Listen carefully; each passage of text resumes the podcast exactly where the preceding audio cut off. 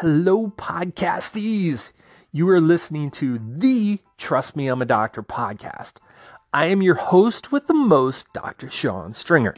Now, this podcast is intended to educate, inspire, and empower you, the listener, to add more years to your life and more life to your years. The information contained in this program is for educational purposes only and is not intended to be medical advice, nor does it replace the advice of your doctor. So, what is kombucha? Kombucha is something you may hear about these days, and you might even have a general idea of its health benefits, but you really aren't sure what it is. Kombucha is a type of probiotic drink mostly made out of tea, and it resembles tea in a little bit. But while you can add a lot of flavors and make it taste different, it essentially starts with uh, this starter called a SCOBY. And that stands for a symbiotic colony of bacteria and yeast. Yes, bacteria and yeast. Tea and sugar.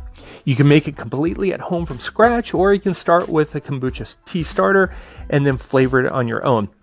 You don't have to be concerned about sugar or caffeine since most of it's going to be used up during the fermentation process.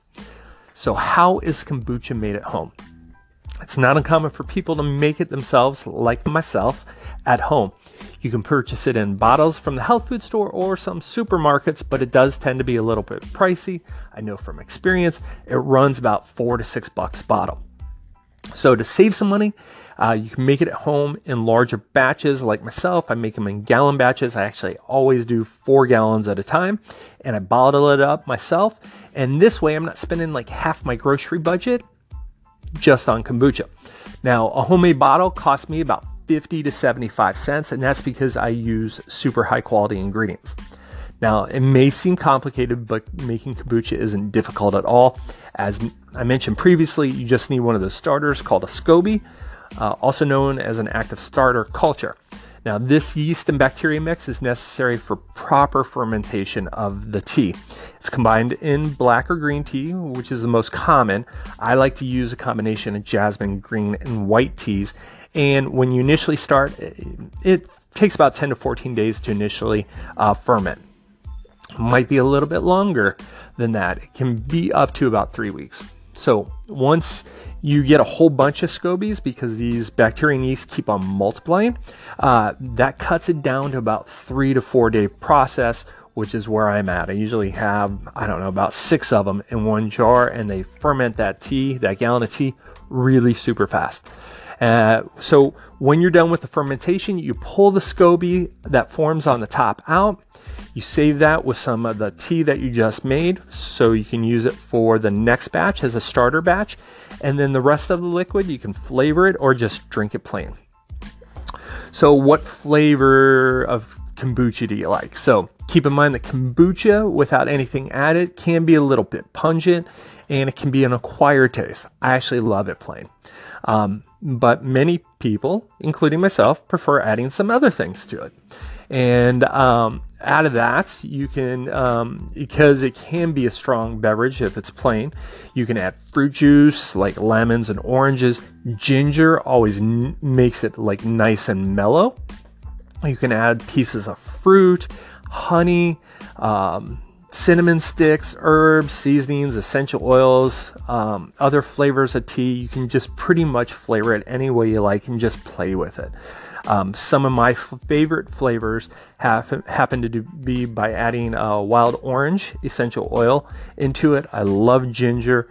And then I also use a coffee mushroom mix that I get from Four Sigma. And I have a coffee kombucha, which is really good.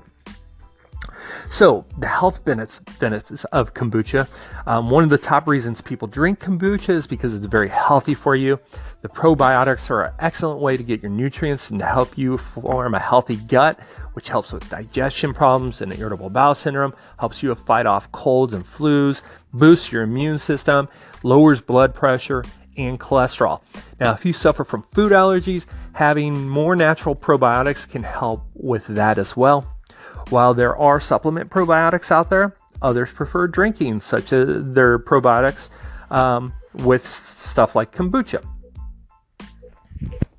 I believe, like others, that eating or consuming fermented foods is a better way of getting your probiotics, like kombucha and kefir and uh, sauerkraut and kimchi and things like that. These fermented foods, I believe, are much better ways of getting your probiotics because I believe those probiotics are so integrated in the food. And as I digest the food, you're able to get those probiotics even lower uh, into the intestinal system.